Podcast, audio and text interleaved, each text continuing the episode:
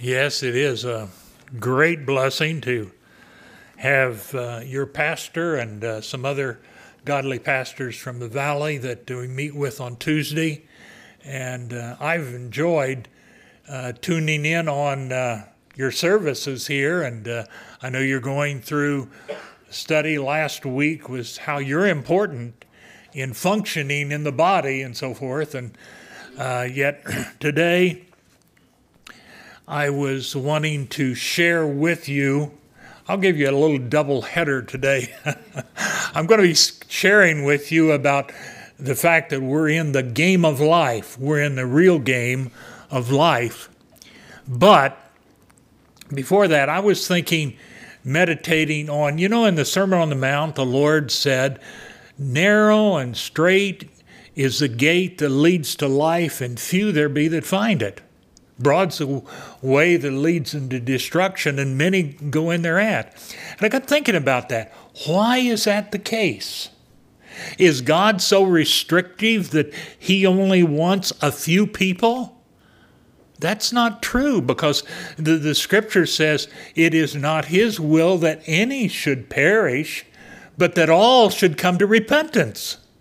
And you, you know John 3:16, God so loved the world that he gave his only begotten son that whoever believes in him should not perish but have everlasting life.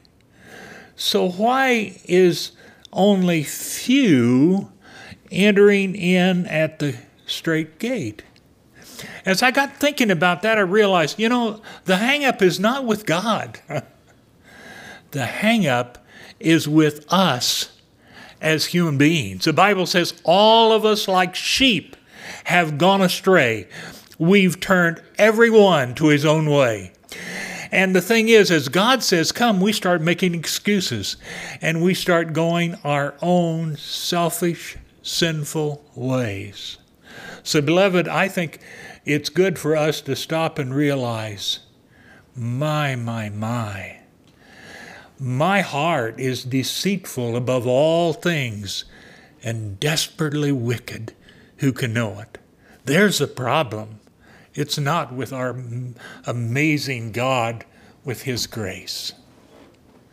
Well, that's that's the first sermon, but I, I, just challenge you to think about that. That has just really spoken to my heart. Today, I'm I'm thinking of. Um, I grew up on a farm, and I'm thinking of a harvest. And in the scriptures, it mentions that uh, one place here in Jeremiah 8 24 and uh, Jeremiah 8 uh, 24 and 20 and 22. I'll get it right here. Jeremiah 8, 24 and 22. but he's talking about, he's saying that um, the harvest is past, the summer has ended, and we are not saved. Is there no balm in Gilead? Is there no physician there? Why then is there no healing for the wound of my people? We're at harvest time, and of course, the beautiful colors we can see, but the, the um, uh, Jeremiah is saying that the, uh, the summer is ended and the harvest is past, and we are not saved. That's a sad story, you know? And I think uh, in the game of life, it's terrible to lose in life, isn't it? Now, I hope none of you are checking. There's a game going on right now, I believe, over in England between the Packers and the Giants, I believe. But that's not the real game. That's not the real game you and I are in a real game of life. And so much is you know, in a, in a few days or hours. Who wins or loses in the Packer Giants game doesn't matter that much, but who wins in the game of life is tremendously important. Do you ever look at and imagine as you look over a stadium and see all the people that are there? How do you see the people? You know, I would like to challenge you to see people as the Lord Jesus saw them. In um, in the book of Matthew, chapter 9, verses 36 through 38, you can get a little picture there of how Jesus saw the multitude. It says here, Jesus went through the towns, this is in verse 38, 35, through the towns and villages, teaching in their synagogues, preaching the good news of the kingdom, healing every disease and sickness. And when he saw the crowds, there it is, when he saw the crowds, oh, sometimes we see the crowds, it's just a mass of people. But Jesus saw the crowds a little differently. When he saw the crowds, he had compassion on them because they were harassed and helpless, like sheep without a shepherd. Sheep are pretty defenseless. And if there's wolves or wild dogs growing up on the farm, sometimes uh, sheep owners would be very careful because of dogs. Wild dogs could be as bad as wolves in attacking and um, wounding and killing sheep. And Jesus saw the people like sheep with no protection, no shepherd to chase off the wolves and the dogs and, and what have you. And what does he say then? Then he said to his disciples, The harvest is plenteous, but the workers are few. Ask the Lord of the harvest, therefore, to send out workers into the harvest field. Beloved, I think this is one of the important things that you and I need to realize that prayer is important about. Now, Granted, the Lord wants us to pray about everything and not worry about anything. Philippians 4 6 and 7 talks about that. Be careful for nothing, but in everything by prayer and supplication. And in James, he says to the, Is there any sick among you? Let him pray. Now, we're pretty good about praying whenever things are going wrong and, and uh, we're sick and we're hurting and the like. And so the Lord does say, Call on me in the day of trouble, I'll deliver you, and you'll glorify me. So God does get glory about our praying when we're hurting and when we're sick and when we need help. But, beloved, I believe one of the most important prayers that you and I need to pray is this prayer that He said, Lift up your eyes and look on the fields. Look on the crowds. Look on, see them as God sees them. You know what you should see? People are hurting. People need the Lord. Do you know that? Do you realize that every human being needs the Lord? And so we need to pray God, send somebody to these people that are hurting and that need you. And if if if uh, I can be of help, send me. Send me.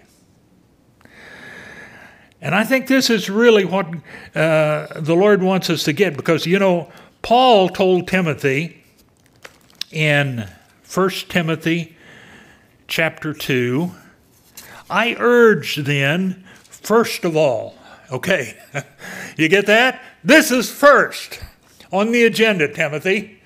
I urge you, first of all, what is it, Paul? What do you want Timothy to do? That requests prayers, intercession, giving of thanks be made for everyone. Wow. That should be number one, Timothy, on your list. Well, are you a disciple? Are you a Timothy? Are you a follower of the Lord? Well, let's, that should be pretty far up on our agenda too. Praying for all people around us that need the Lord just like we do. For kings and all that are in authority, and it's good to pray for our president and our leaders and, and uh, all that. But notice what he says that we may live peaceful and quiet lives in all godliness and, uh, and holiness. This is good and pleases God our Savior, who wants, here it is, all men to be saved and to come to the knowledge of the truth. For there is one God and one mediator between God and men, the man, Christ Jesus, who gave himself as a ransom for all men, the testimony given in its proper time. And for this purpose, I was appointed an, uh, a herald and an apostle. I'm telling the truth, I'm not lying, and a teacher of true faith.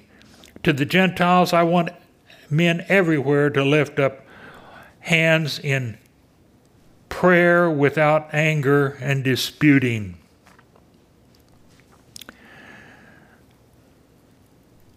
God wants us to pray for hurting, lost people. Now, I don't know how you do that. Maybe you should have a prayer list. I sometimes have, but I've got a neighbor. I'm praying for that neighbor that, uh, to my knowledge, is lost and don't know the Lord, but they need the Lord. You know what we're doing as we pray? We're join, joining with God in the work He's asked us to do. You remember the prayer that the Lord taught us to pray Our Father which art in heaven, hallowed be thy name. Thy kingdom come, thy will be done on earth as it is in heaven. You know what I think that's saying there? God's kingdom comes on earth as people come to know Him as their Lord and Savior, as they come to a place of realizing, I'm going the wrong way. I need to turn and go God's way. I need to turn and allow Jesus Christ to come in to my life. So, beloved, I want to encourage you, first of all, in the game of life, lift up your eyes, look, and start praying for hurting people around you. It's, it's kind of like you're going to a race and you're getting up to the beginning line.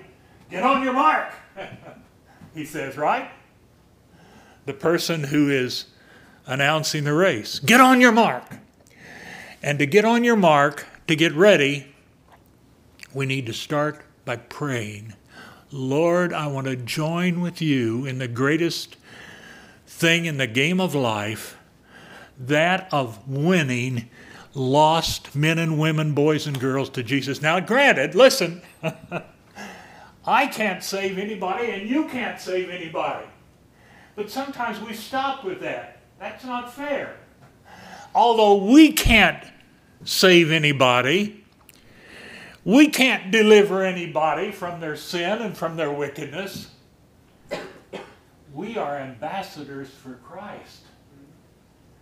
We are His representatives. We are joining with Him in the greatest thing of life itself, of winning men and women, boys and girls, to Jesus Christ. And so as we pray, we need to remember the verse over in Jeremiah says, with God, there is nothing impossible. There's nothing impossible with God. God can do exceeding abundantly above all that we ask or think according to the power that worketh in us. So, as we get on our mark, as we begin to concentrating on the game of life, we need to be realizing God has given us a place in His agenda in the game of life. It's no accident you're working beside that person at work. It's no accident that you happen to be neighbors next door to somebody that may be hurting very much. It's no accident that you happen to be in a family that's disjointed, that needs help, that needs uh, a real fix from the Lord. God has placed you and me strategically in the game of life to work with Him in winning others from darkness to light. Now, having said this, not only does the leader say, Get on your mark, but he says, Get ready. Get ready. And you know, it's interesting that the Apostle Peter, over in 1 Peter chapter 3 and verse 15, tells us to get ready. He says, But in your hearts set apart Christ as Lord. Wow, I like that. In your hearts set the Lord apart as Lord, as the one in charge. Well, what else are you saying, Peter? Always be prepared to give an answer to every man who asks you to give the reason for the hope that is for the hope that you have. But do this with gentleness and respect. Oh, isn't that great? Yes. We don't do it bragging about who we are and we're here and we're God's people because of how good we we know better than that. We're to do it with gentleness, recognizing that but for the grace of God, I would be in the same seat as you are. That's right. Without the Lord. He says, so do it with gentleness and respect. Everybody is made in God's image. And though that person curses and swears, says ugly things, and is not what they should be, they're still made in God's image. God still can work in their life. So we need to do it with gentleness and respect, keeping a clear conscience so that those who speak maliciously against your good behavior in Christ may be ashamed on their slander. It is better if the will of God, uh, if it's God's will to suffer for doing good than for de- doing evil. For Christ died for sins once for all the righteous for the unrighteous, to bring us to God. He was put to death in the body, but made alive by the Spirit, through whom also, as he went and preached to the spirits in prison and so forth. Okay. We need to recognize then that God is at work in our world, and we need to be ready to give an answer to people that would come up. You know, I notice you're you're a little different than other people. What is it that makes you different? Are you ready? Now, this this is a starter, and it may sound, uh, well, that isn't it, yes, I think it is. You need to even just write out a testimony of what God has done in your life. Be ready. That's where we begin. The Bible says they overcame him by the blood of the Lamb and by the word of their testimony, and they loved not their lives unto the death. Now, that's over in the book of Revelation. That's some rough times people are going to go through. But you and I do go through some rough times sometimes. And sometimes people don't want to listen, but other times they do. And uh, they'll say, What is it that makes you different? Are you ready? Give time to putting together what it was that God worked in your life. Back in my life, my mother was the only one that was a believer at one time. I have a brother and dad and myself who were lost. Dad would take us to church or Sunday school, but mom was praying for three things. My mother had cancer. She died when I was 14, but mom was praying for me. She was praying for my brother, for my dad. Well, my dad, I think about 43 or 44 years of age, came to the Lord first. I saw the difference that God made in his life. Now, I thought I was a pretty good person myself. you know, I hadn't robbed a bank or murdered anybody or committed any big sins as such. But I did find in the scriptures that the Lord says that all of our righteousness is like filthy rags. And you know, that verse kind of bothered me. If my righteousness, if my goodness was like filthy rags before the Lord, what was my unrighteousness like? And I had some of that too. So I had to come to recognize I was lost. I needed the Lord.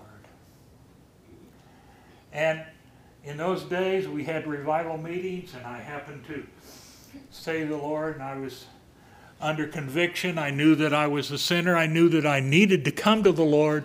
I said, Lord, if tomorrow night there will be a small group, I'll go forward.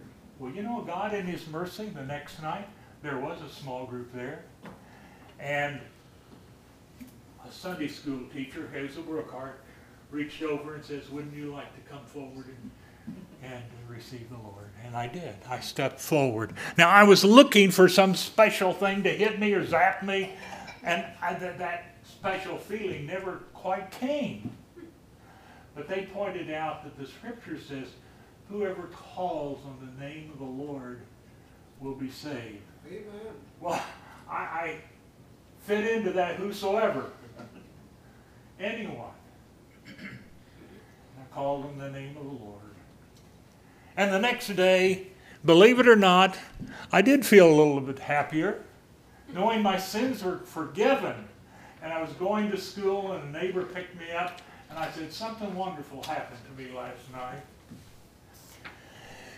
Well, that's a little of my testimony of how God reached down to this hell deserving, proud, egotistical young person that needed Jesus.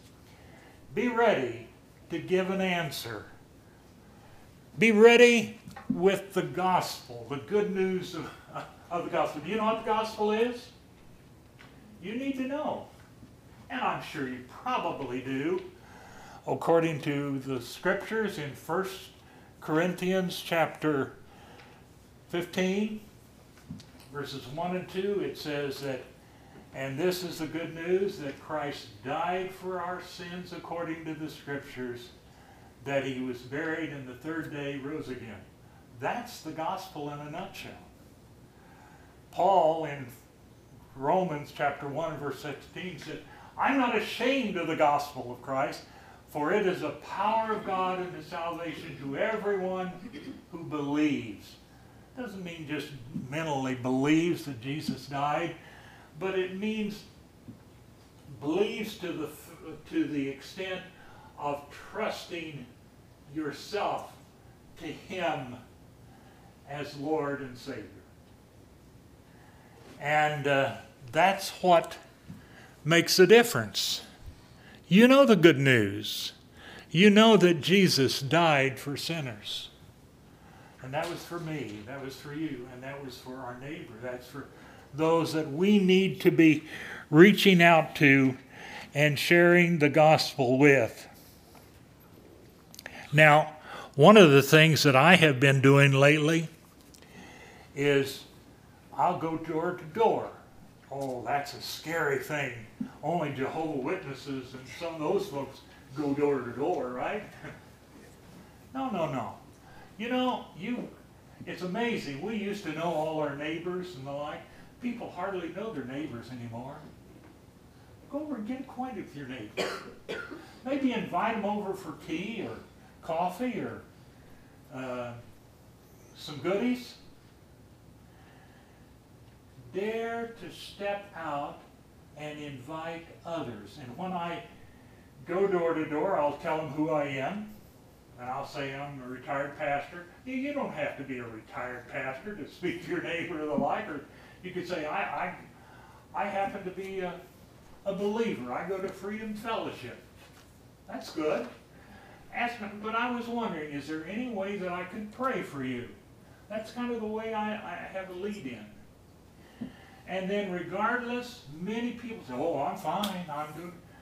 That's probably a lie, but anyway, uh, you, you take them at what they say, but then I'll offer them a Gospel of John.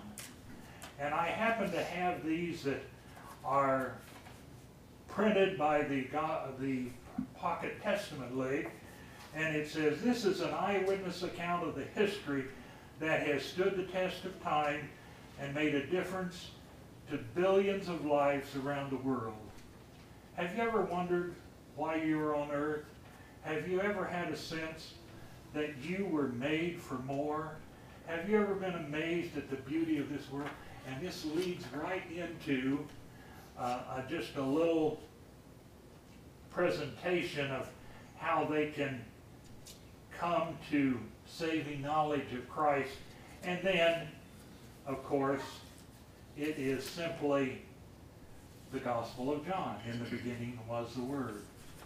But of course, you know the Gospel of John was written that people might believe that Jesus is the Messiah and believing have life through his name.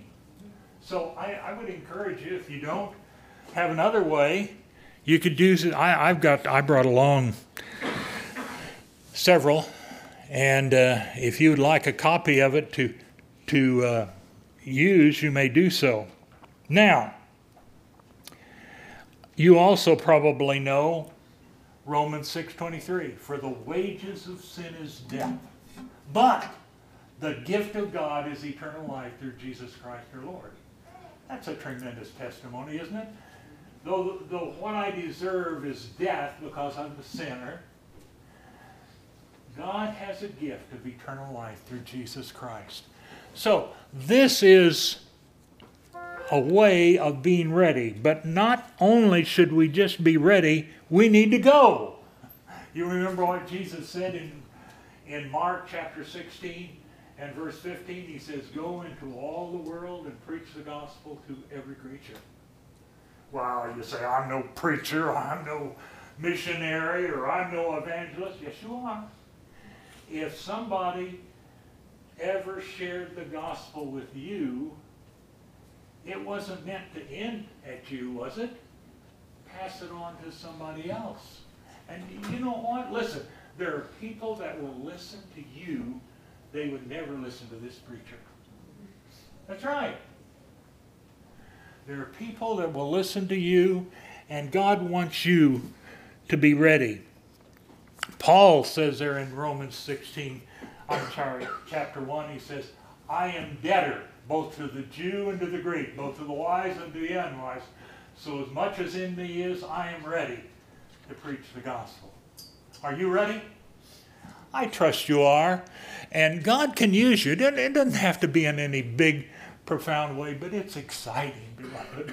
It is truly exciting to see what God can do in the game of life as you and I dare to step out and share. You know what Jesus told the disciples? He said, As the Father has sent me. Now, this is a resurrected Christ talking to the disciples. He says, Peace be unto you. As the Father has sent me into the world, even so I send you. Aha. And that is for you and me too. As Jesus, was it important that God sent Jesus into the world? You say, well, sure. And it's also very important to recognize God is sending you as his ambassador into our world as well. We need to quit being the priest and the Levite. You know the story of the Good Samaritan, how the priest and the Levite found a fellow by the side of the road and he had been robbed and he was hurting. He'd been in, like he was in an accident, he was bleeding. And what did the priests and the Levite do? They were religious people. They were church people. They were people that, that knew God and knew their Bibles. What did they do? They walked around the guy and didn't take time. They, they had something more important to do. You know, beloved, it's possible for us to be a priest and a Levite and to walk by hurting people that are about us that desperately need us to get down where they are and uh, apply first aid and take them to emergency room and get help for them. But we know the help that they desperately need is the Lord. You know, I, am not going to go into the story of it, but there was four lepers in Second Kings. I'm sorry, yes, Second Kings chapter seven and verse nine, and these lepers were in. They were outside the gates of a city where people were starving inside and hurting, and there was an army around this camp, and uh, the lepers reason among themselves, say, well, if we go back into the city, we're going to starve. If we just stay here, we're going to starve. But if we dare to go out here into the camp of the enemy, the least they could do uh, would, the, the most they'd do, I guess, would be kill us, but uh, there might be a way out. And so they went out and they found every tent people had left, and there was all kind of food there. And they they ate their fill and they went to another tent. And here in verse 9 it said, Then they said to each other, We're not doing right. This is a day of good news, and we're keeping it to ourselves. If we wait until daylight, punishment will overtake us. Let us go at once and report this to the royal palace. And beloved, I think that's kind of true of us sometimes. We're not doing good. We're enjoying God's blessing. God has been so good to us. And we're keeping it to ourselves. We need to share it, desperately share it with others. Um, you know, as we go, we've got it on your mark, get set, go as you go to people this coming week, pray for an opportunity to share your testimony. Pray for an opportunity to tell people that God loves them. God does want to make a difference in their life. Dare to be ready. But then the Bible says, as you go, you're going to come again. You know, the one of the beautiful things about going is is who accompanies you. You know that the Lord promised in Romans, I'm sorry, in Matthew chapter 28 verse 18, 19, 20, he says, Go and teach all nations, baptizing them in the name of the Father, Son, and Holy Spirit, and lo, I am with you always, even to the end of the age. Well, yeah, you say, I know, the Lord's always with me. Yes, but there is a special sense in which God is with you as you dare to go and share the good news. Yes, but they might uh, not want to hear it. They might be angry with me. That's all right. You've got somebody with you, the Lord. Go and I am with you in a very real way. Not only do we have great accompaniment, God has given you extra power. You know that it says over in Acts 1 8, but you shall receive power. After that, the Holy Spirit has come upon you, and you'll be witnesses to me, both in Jerusalem and in Judea and in Samaria and to the uttermost parts of the earth. Now, Jerusalem is your home. Judea is your home state. Samaria is to that uh, people that is of a different culture than you are. And then he says all over the world. Well, we better start at home first. Start at our Jerusalem, and then your next door neighbors, and go on. Why? Because God has said, I, the Holy Spirit, live in you. God didn't leave us orphans. He come, He came to dwell within us. And then the message that you and I give, the Bible in Romans chapter 10 and verse 13 says that uh, everyone who calls on the name of the Lord will be saved. If you can just get people to call on the name of the Lord, they'll be saved. But, verse 14 says, How then shall they call on him of whom they've not believed in? And how shall they believe in him of whom they have not heard? And how shall they not hear without someone proclaiming or telling? Did you get that? God wants you and me to tell them. And all they have to do then is call, and the Lord will do the results. And the, the beautiful thing is, and with this I'm ending, in Psalms 126 and verse 6, um, I want you to hear this verse.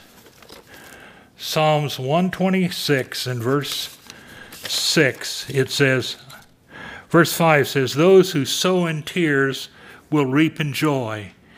He who goes out weeping, carrying seed to sow, will return with songs of joy, carrying sheaves with him. wow. Did you get that?